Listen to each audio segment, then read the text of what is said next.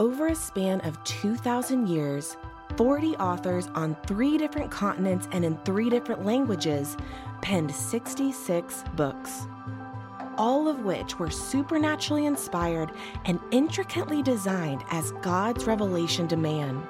The spoken word of God, living and active, sharper than a two edged sword, recorded and bound just for us. Join us on a journey from Genesis to Revelation all 66 books.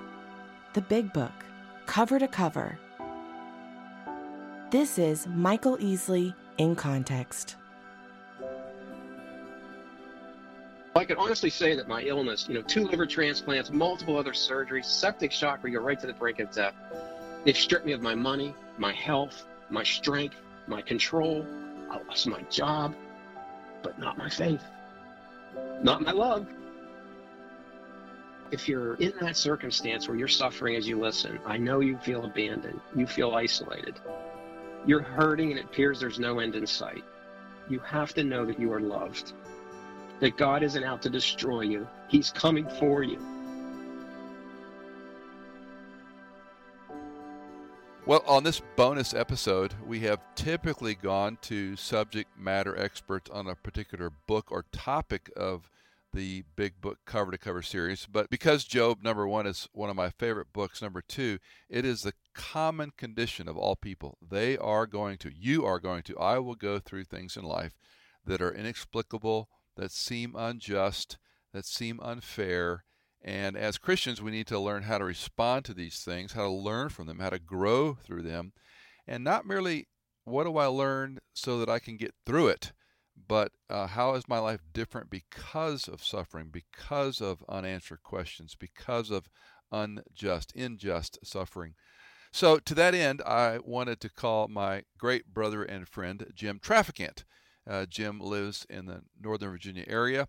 And as I was combing through my bad memory, Jim, I think we met in 92, but I don't think we really started spending time until 1993. Does that sound right? Yeah, that sounds right. But anyway, you invited me to go to lunch, and so uh, we went to lunch, and uh, we pulled back in the church parking lot. I think we talked for like two and a half hours in that church parking lot, and I heard a lot about your story, your health, your life. Uh, before we jump into some of the, the nitty gritty of your story, uh, give folks a little bit about your background. You grew up in Pennsylvania. I grew up in Ohio. I knew that. But I married Gwen from Pennsylvania. I, I had a 50 so, 50 chance. that's right. Uh, you were close. You were in the neighborhood. Uh, yeah, so I grew up in Ohio, small town, four sisters. Dad was a principal and uh, went to Geneva College and came to Christ there, and then moved to the Northern Virginia area to get my first job. We swore we'd only be here for a couple of years, and now it's been 30 plus. Wow. So you and Gwen got married what year? Right out of school, 1984. I definitely married up. You did. I definitely did. And anyone who sees and meets Gwen, they know it immediately. Yeah, no question. And you have two great kids, uh, Ashley and Jeremy, and yes. uh, you're empty nesters now, uh, kind of. Yeah, we are. We'll get to part of that story. Yeah. And uh, and you've been in the aerospace defense industry, the healthcare industry, electrical engineering background, and uh, your current day job is uh, still in the technology fields?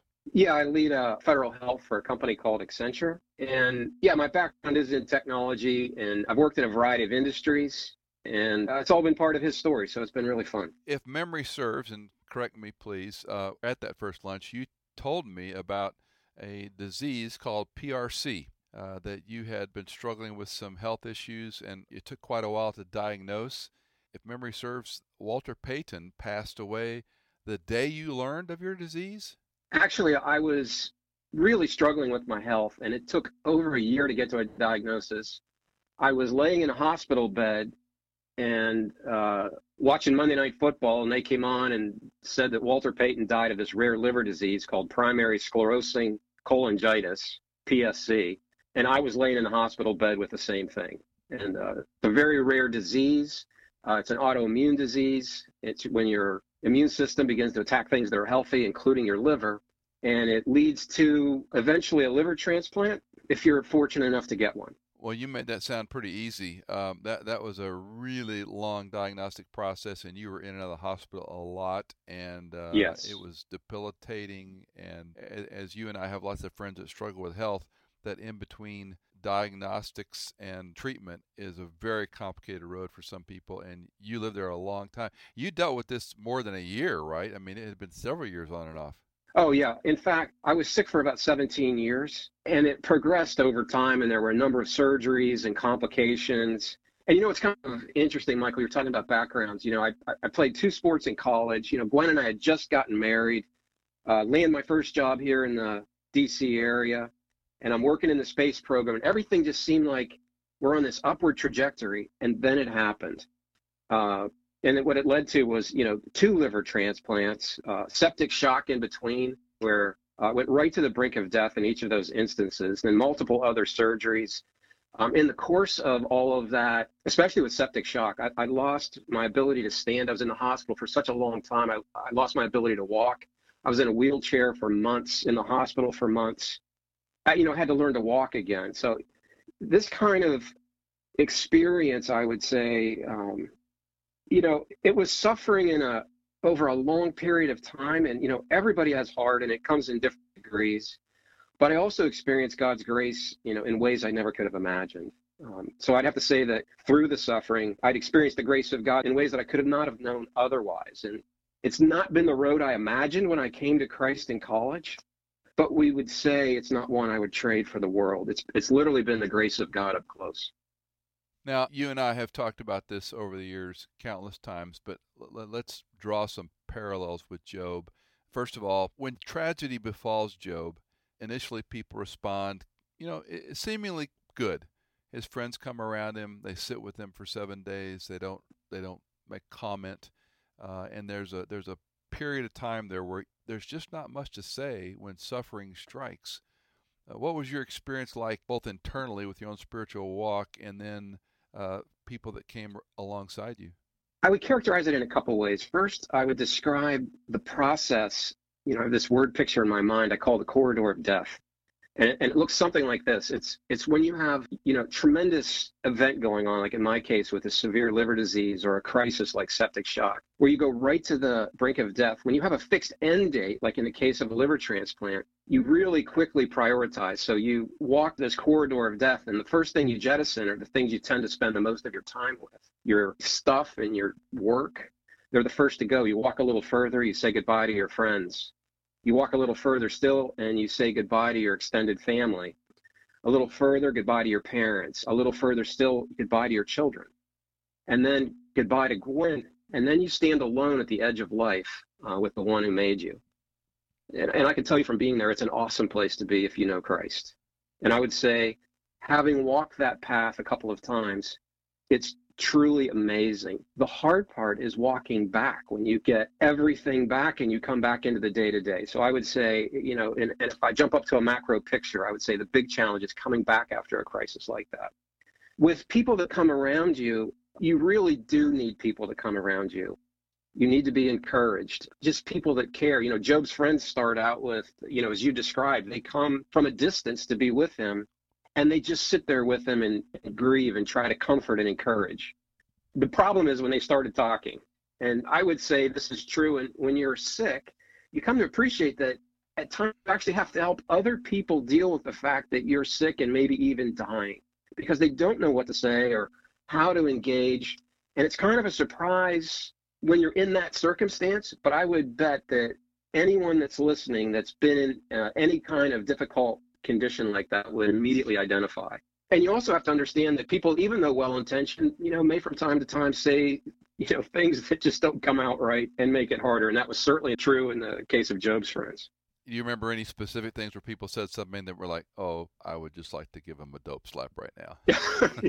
I can tell you one. This is kind of funny. One time, I, I guess I was in the hospital, and um, somebody came up to Ashley, our daughter, who was like nine at the time, and prayed with her for my health, which is like a really dear thing to do. And then they went on to say, and they were praying that we wouldn't lose our house because of the medical expenses and all of these other things, which is a lot to put on a nine year old, you know. So that sometimes you're, you're like, well, you know, I understand your point, but it was probably, you probably could have done a little better there. well, at least that one was semi-humorous, yeah. Yeah. So we're all attracted, and there's lots of scholarly interpretation on Job's wife, but she says to him at uh, a low point, undoubtedly, "Curse God and die." I think that statement can be taken too far, but there is some substantial truth there. At this point, I mean, when all the props are taken away, when the doctors don't know what to do, you in particular were waiting for a liver for a long time. Once once they got to that diagnostic, then you're on this insufferable in between of waiting for a donor, and that's a whole story we can get into. Was there any curse God and die at some point, and not from Gwen, but just in a generic sense that, wow, Lord, this is just time to go. This isn't worth it. I think when I got to the point uh, when I had septic shock in between the transplants, Michael, there was a point where when Gwen got to the hospital, the doctors said, We don't know if he's going to live through the night. And if he does, we'll come up with a plan. And it was unbelievably hard. And the burden of the caregiving fell to Gwen. But we were at a point multiple times where we just didn't know if I was going to live. So I would say living at the precipice, extremely hard and even more difficult for the caregiver. And what I mean by that is let's just look at Job and his wife for a second they just came through a circumstance where, you know, in the beginning of the book, they describe someone comes bringing him the news, and then all of his children die in, in an instant. And if you lost a child, and we've been tested, you know, we haven't lost a child, but we've gone to the brink of death with both Ashley and Jeremy, as you know. The thought of that is so overwhelming to lose all of them at once and then the person you would turn to for comfort. And Job's wife, she'd want to go to her husband. And the Bible describes him as scraping his skin. And you know, with liver disease, your skin becomes so itchy, it's almost unbearable. And so there's even a way that I could identify with that. But the person she would turn to for help or comfort is so insular and turned inward given his own condition. He, he's of no help to her. Who wouldn't lash out in a moment like that? And you'd hate to be defined, have your life defined. In fact, you go into uh, Job chapter 3, and he curses the day he was born. You know, in his own mind, he's going through, this is just too much. Why did, why did you even allow me to live if this was going to be my outcome? I would say I had the opposite experience in that you and a series of other people and families came alongside of us. And I remember coming to the elders and asking for prayer. And I remember specifically asking, of course, I wanted to be well, but help me to be thankful more than anything else. And I think that you know, what we see it again in the big picture with Job is he goes from this lamenting and anguish and tremendous suffering to questioning God and where were you? And eventually, when God responds, Job comes back to worship. And I think in the midst of suffering, could it be that God's reaching out for us? And eventually, that's where we all need to land. I have an unpopular thesis that we do not grow apart from suffering. You know, it'll seem self-serving, but you probably don't remember this. But one time we were talking, I was driving home from work, and I'm on the other side of all this. Finally, you know, 20 years in, and you said, "Man, you you have to be so relieved that you're on the other side." And I remember my answer. I, I can even tell you where I was sitting when it just occurred to me. I said, "You know." I don't miss being sick. I don't miss the suffering and the surgeries and the pain and all of the rest. But the intimacy that you have with Christ when everything else is stripped away is undescribable. It's so rich. And I had probably some of the closest moments I've known in my walk with Christ have been the hardest moments I've experienced in the journey of suffering that, you know, we've gone through. And I don't want to overstate suffering because there's many people that have gone through things much harder than we have. But in my own journey, I would say I'd have to agree with you, Michael. And I, I think A.W. Tozer says something about that. You know, it is doubtful whether God can bless a man greatly until he has hurt him deeply. I don't completely understand that, but somehow, even with the disciples, with you know the Apostle Paul, you know this anguish that Jesus experiences before he goes to the cross. You know, but prays for the cup to be taken, but not my will, but yours. There's there's a closeness when everything else is stripped away that the power and the grace and the blessing of Christ come pouring through in ways that I think are not possible otherwise. Okay, you say that, and I, I know you and Gwen very well, but Jim, I would say a good percentage of people do not feel close to Christ in suffering. They do not feel when the props are all taken away, only Christ is there. They feel bitter, they're hurt, they feel lonely, they feel misunderstood. No question. They feel judged. And it often can manifest itself. I mean, depression would be great, but it manifests itself in anger towards the healthcare community, anger towards Yeah. their spouse, their children, their workers, their friends. You know, it's almost like a bad analogy, but like a wounded animal. You can't approach them because they're so hurt.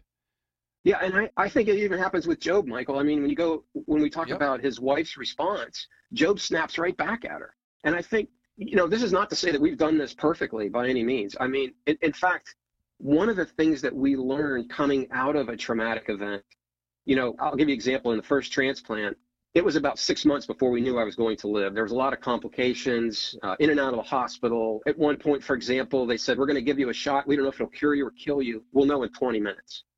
And so the pressure of that, the decisions you have to make in the moment, I mean, they're so weighty, they're so overwhelming. And even the medications themselves are so overwhelming and the sense of loss and fear um, that are just natural when you're in that circumstance. You go through all of that. I finally get home. We make it home. And Gwen and I, we would find we would end up arguing about little things, like things that really didn't matter. And finally, after this went on for a while between the two of us, I, I asked, I said, you know, it seems amazing that we would fight so hard to live. And then we come back and we try to come back to life and we can't do it.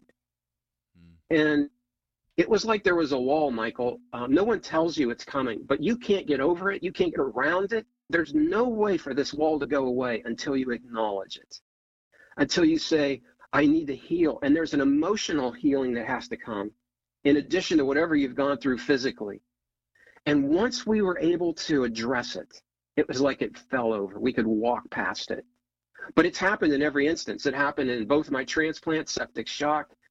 And I, I think it's a very common thing. And I think this is where couples turn on each other when there's a loss or there's, you know, in, intense hardship. And again, I would say when our tendency is to turn against each other, we need to turn to Christ. And I could hear you telling Gwen and I, you just need to take the next step. Just do the next thing. And you, you can't really look at every, it's too overwhelming. Just do the next thing, and God will give you the strength and the faith for the step that's after that. And I would say to people that are listening, if you can do that basic thing, take the next step in faith, trust Him for the one after that, you have a chance of getting through this in a way where you could actually be used in the midst of it. And it won't be destructive, it, it could actually turn to something of benefit. One of Job's comments that I, I love, I, I kind of hate to admit I love it so much, is when he pronounces to his friends, Sorry comforters are you all. right. he called him on it, didn't he? yeah. Like, I give him a little "And credit You're my there." friends, know, with friends like you.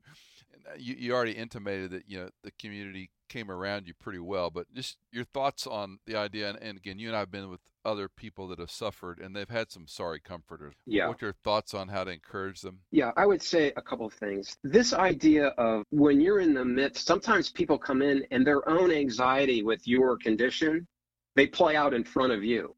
And again, they're there to help. These guys travel to come and encourage. And then they start giving, you know, it just goes south from there.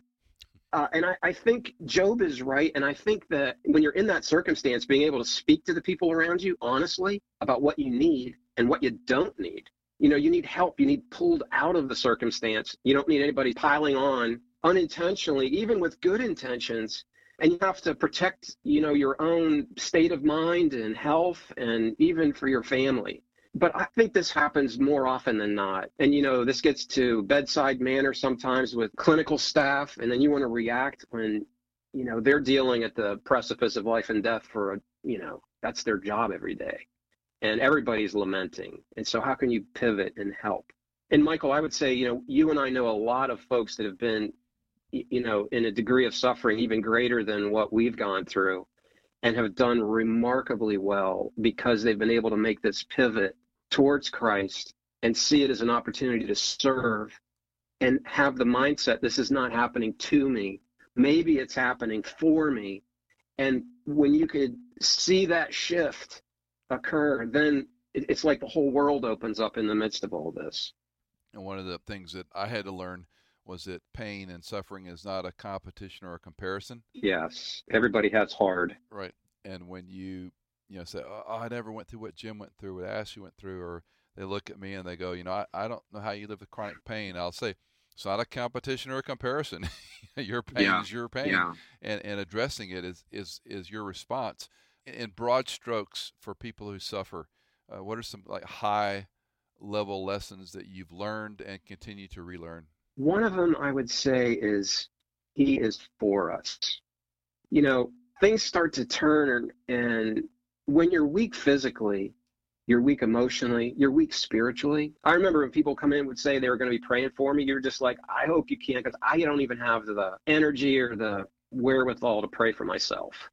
And you just rely on it. But it takes me to a place where I would say he is for us. And you see this at the end of Job for sure. But, you know, the passage in Romans, if God is for us, you know, who could be against? And, and Michael, if it's okay, I want to share a little bit about how you were involved with my suffering. I mean, I was in need of a liver transplant, and due to the nature of my disease, in my case, I had to find a living donor.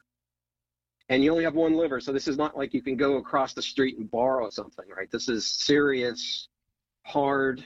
Uh, at the time, I remember you, you were following my appointments at Hopkins, and you called me and said, "Hey, I just heard what happened. You know, you're going to need a living donor. I'm going to be your donor, and you never ask, so you can't say no." I know you're going to want to tell me to stop talking about this. I know it's your show, but I really want to share this if you don't mind, and I won't go on too long. Okay, I'll let you share. Let, let me just inject here for folks who don't understand a living liver donor. So, unlike any other organ in the body, the liver regenerates. So, a person can donate a lobe, a portion of their liver, and in perfect cases, at least one bile duct, correct? Yeah. Uh, to the recipient, which would be you in this case. So, a living liver donor, it's, it's a big surgery, it's a big operation. Um, and, and, so, just for people listening, going, what's he talking about? A living donor. So, a, a, a, liver can be sectioned, and part of that liver then grafted in. Your old liver, the diseased liver, removed, and then you are the recipient of a living liver donor. So, okay, you, you can go on. Okay, thanks. I just well, had to, just for clarification. Yeah, no, that's good to get that clinical in there. But this is like a 12 to 14 hour surgery. This is a big deal. I mean, the donor has to go first. They operate, you know, for two and a half hours on them before, you know, the recipient even goes into surgery. And I'll, I'll never forget, you know, you calling me at that point. And I was pushing back and I'm like, what about Cindy? And, you know, you now you had four, you just adopted. And you said, if God has a different plan, we're just going to start down a path. If he has a different plan, he'll show us. And those words echo to my mind this day. And then you were disqualified your liver wasn't a structural match for mine. The puzzle pieces didn't work for the hospital. But when I look back, Michael, this is what I would say is to encourage folks that are in the midst of their suffering now and they can't see their way out of it. But the pieces were part of his perfect plan. The the puzzle did work for our Lord. You went from the operating room to the waiting room.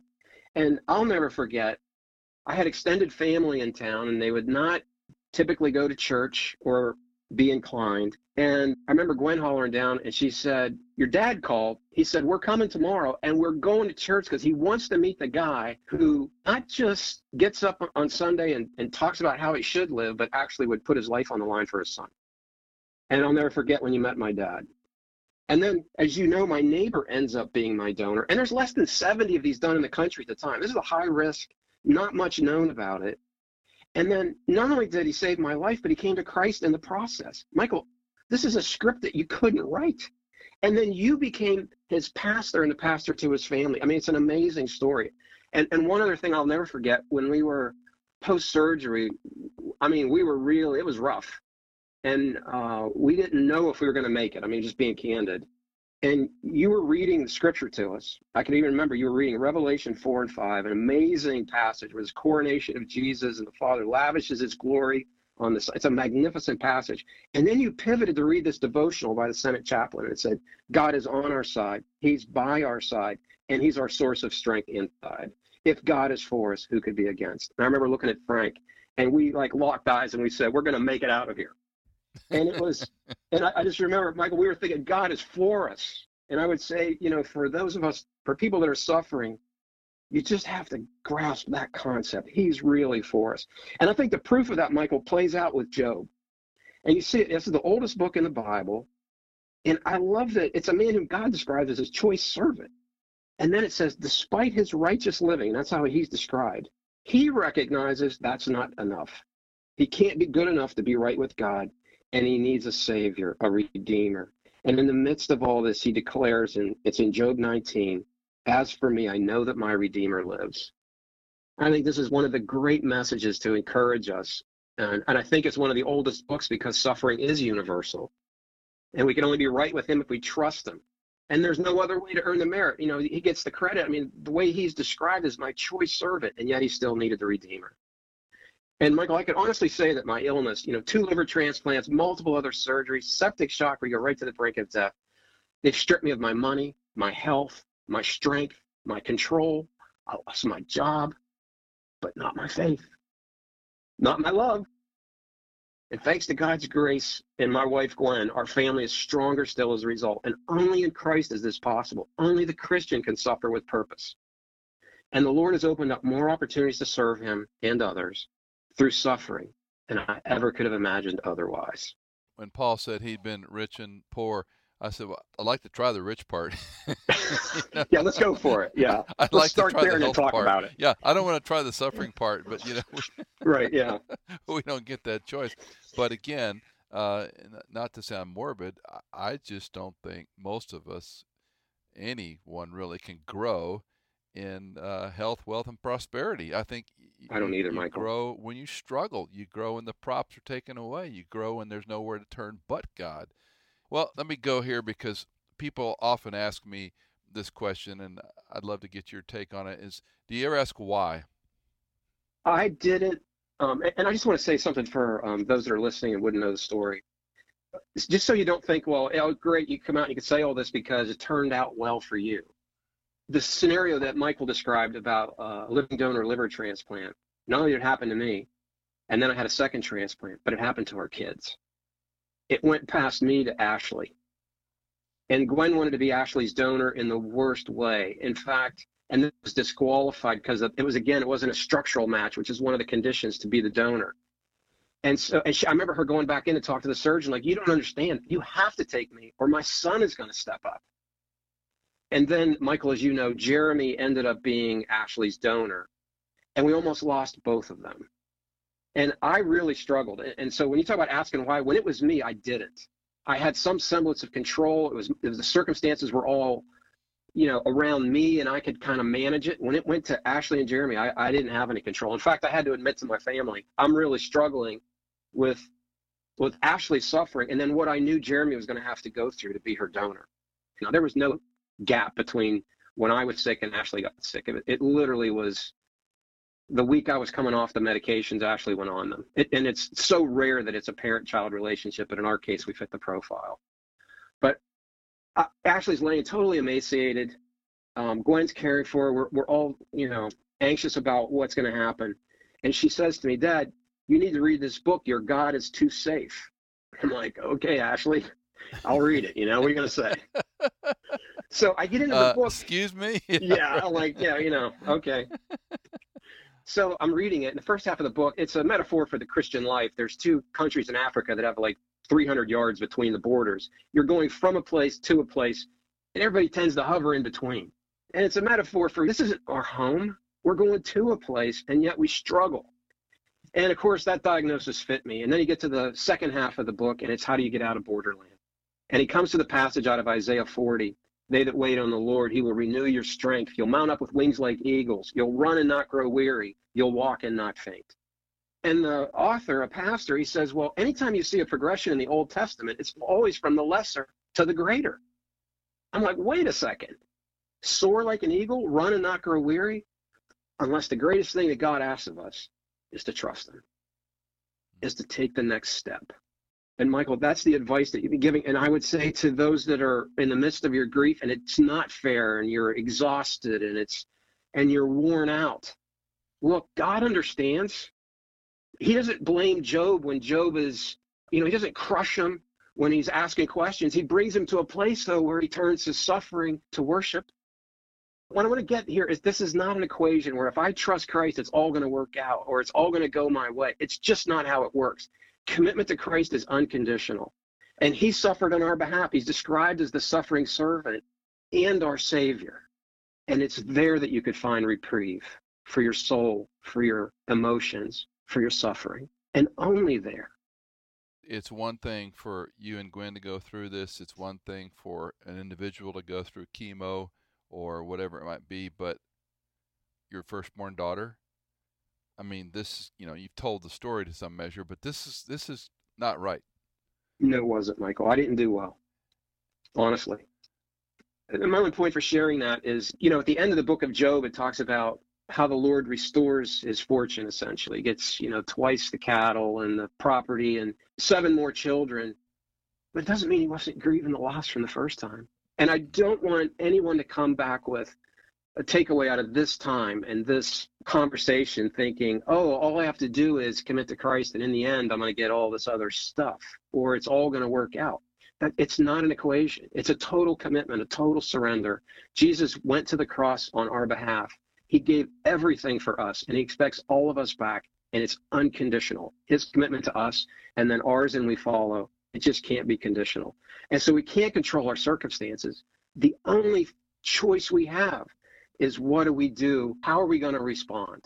And as I said, when it was me, I, I felt like, you know, I managed it reasonably well. It was our kids. I really struggled.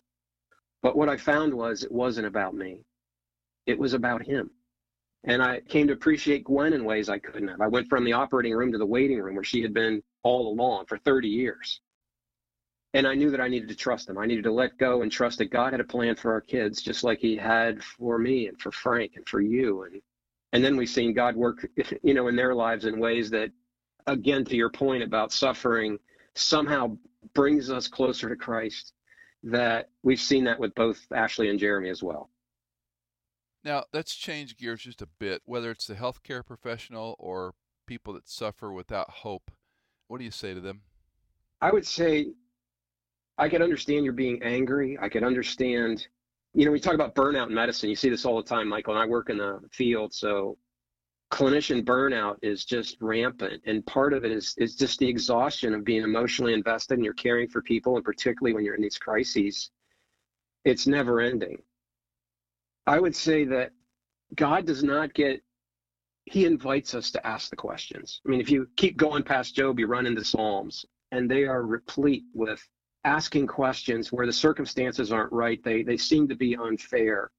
And we tend to think, you know, there's some kind of equation where if we live right, then good things should happen. I remember being asked one time by a close family member, he said, it's not right. You know, you have faith and you're really sick and suffering. And I don't have as much and I'm fine. And it's not right. It's not fair. And I remember answering, but what if I have everything I could ever need already? And that would be the grace that comes through knowing Christ, the forgiveness of your sins, purpose for this life, and the promise of eternal life then everything else. I mean, Jesus calls us to a great adventure, not comfort. And it could take various forms. And it doesn't mean you have to suffer in order to serve him. But Michael, you know some of these folks, like when you talk about Joni Eareckson Tada, I mean, there's a person that for 50 plus years in a wheelchair, you're like, how could that be fair? And I saw her at the Kennedy Center last week at a concert, and she was sharing her story in the midst of this concert. And she said, Yeah, 50 years in a wheelchair is extremely hard. But I'd rather be in this chair knowing Jesus than walking around without him. It's people like Barbara Brand, you know, a close friend of ours who's got MS. And in the midst of her suffering, I mean, she goes for months where she's just bedridden and yet has more impact for Christ than many pastors over the course of their career. I mean, it's unbelievable.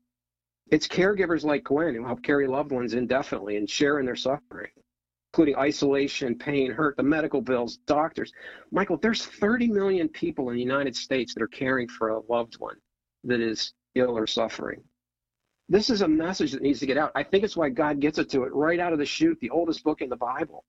And when you get to like places like Luke 5, where you remember there's a passage where friends are bringing a paralyzed one of their friends and trying to get him in front of Jesus in hopes that they, he would be healed and they can't get him. And so they open the roof up and lower him in on the ropes. And Jesus looks up and he says, and the Bible says, seeing their faith, the friends that lowered him in front he says to the paralytic, Your sins are forgiven you. Now, I know that that's not, that wasn't the immediate thought when these guys brought him forward. And then the Pharisees and others that were questioning Jesus' intent. And Jesus says, But that you may know the Son of Man has the power to forgive sins, pick up your pallet and walk. And he tells them, but part of the miracle were the caregivers and how they participated. And Michael, you live with chronic pain. I mean, you know what this is like. I, I think, you know, many people don't know the degree to which you have this chronic pain that just doesn't go away. And in the midst of all of that, you're faithful in serving and, and with humility proclaiming Christ. These are all examples where God allows a choice servant to suffer, not because he doesn't love them. It's just the opposite. It's because he does love you and he can trust you with his glory, with his gospel, with his people.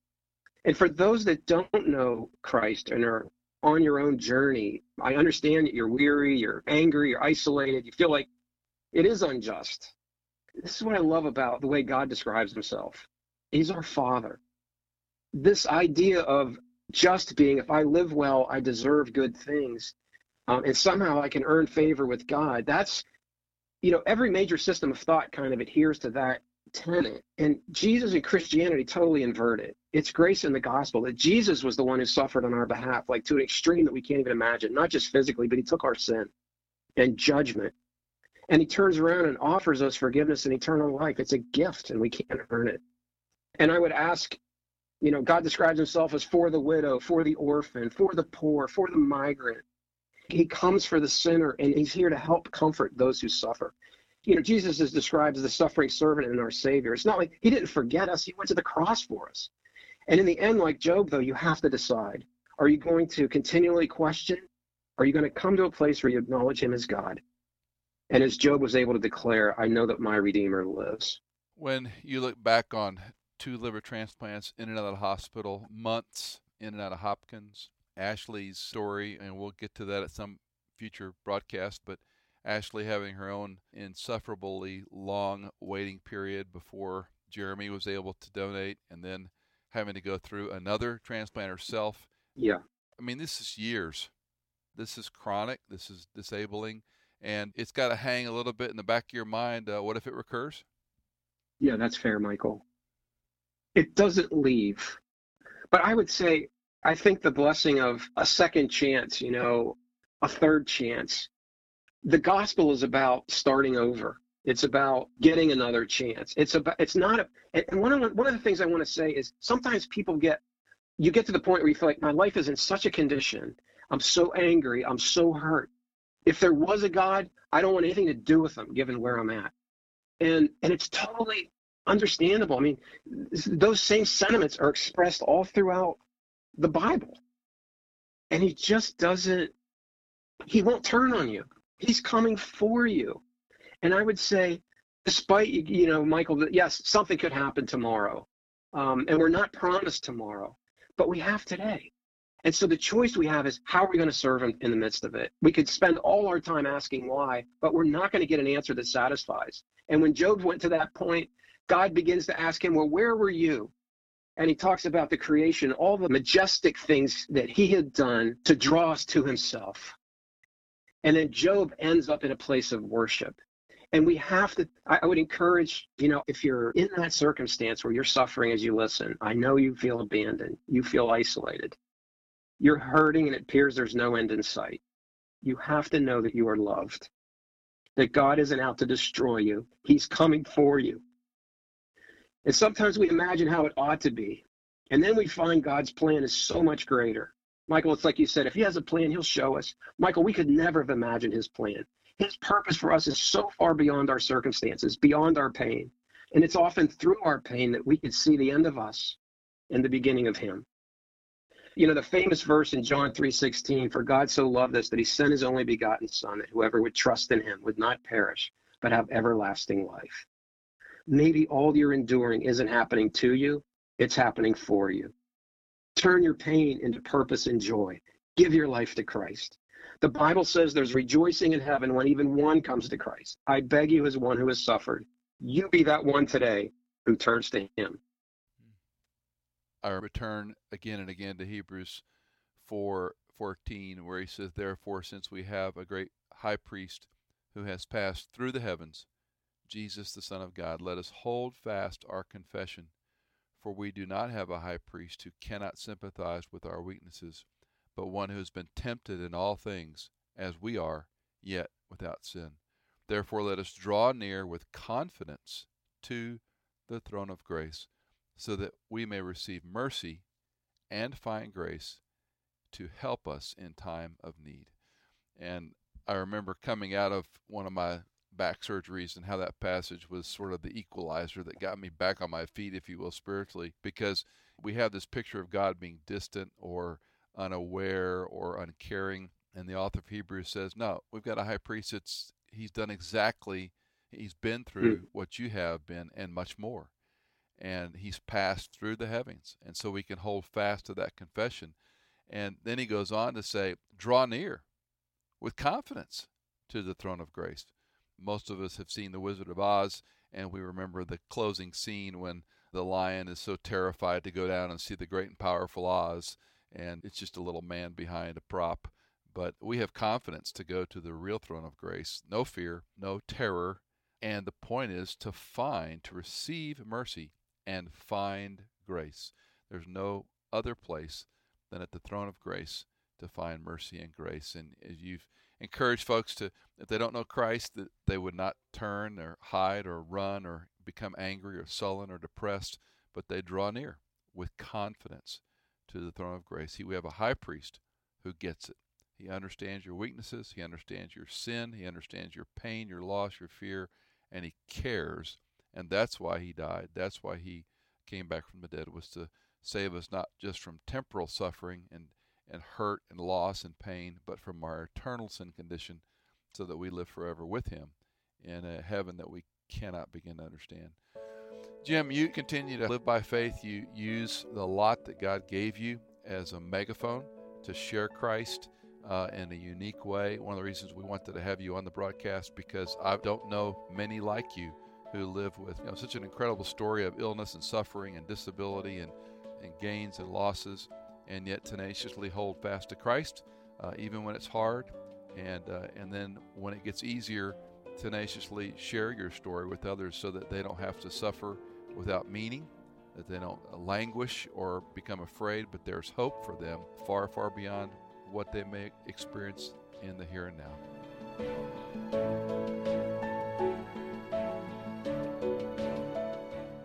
Michael Easley in Context is fully funded by our listeners. Would you consider giving a one time or perhaps monthly donation to support our ministry? You can give at michaelincontext.com. In Context is engineered by Chad Cates, produced by Hannah Seymour, and music composed by Chad Cates.